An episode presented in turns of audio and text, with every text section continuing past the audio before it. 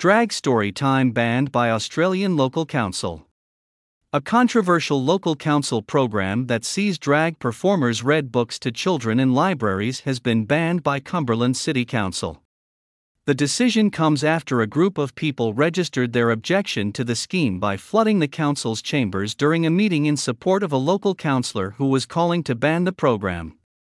A former mayor of Cumberland City, Councillor Steve Christou made headlines last week when he put forward a motion to ban the drag program and was subsequently labeled a bigot by protesters.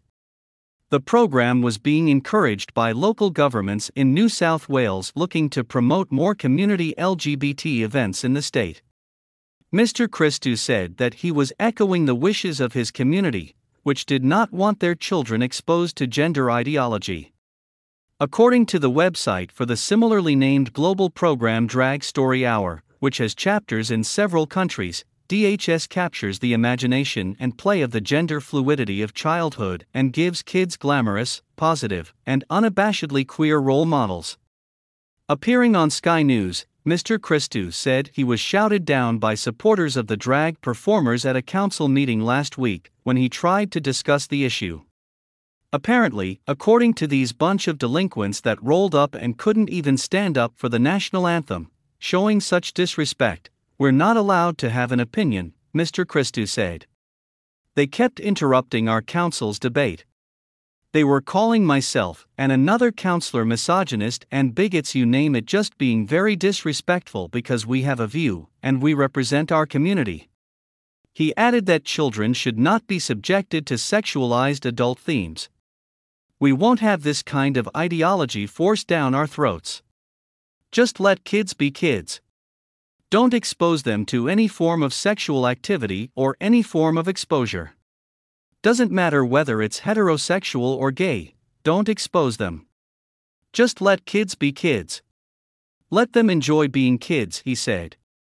Despite not having any immediate plans to hold any drag story time events, Cumberland Council was not alone in debating the appropriateness of the program. Other Sydney councils are understood to also be considering bans. However, Cumberland Mayor Lisa Lake did publicly express her support for the program. Massive win. Speaking on February 28 about the ban on X, Mr. Christou said it was a massive win for people power tonight. In the post, Mr. Christou said the council banned drag queen reading time to children after hundreds of people stormed the streets and flooded council chamber to express their disgust at the Labour Party councillors for refusing to support my motion last week. After being confronted by our local community, most of the Labour Party councillors backed down and supported banning drag themed story time reading to children. It's a pity they could not do the right thing the first time and had to be dragged kicking and screaming to vote the correct way.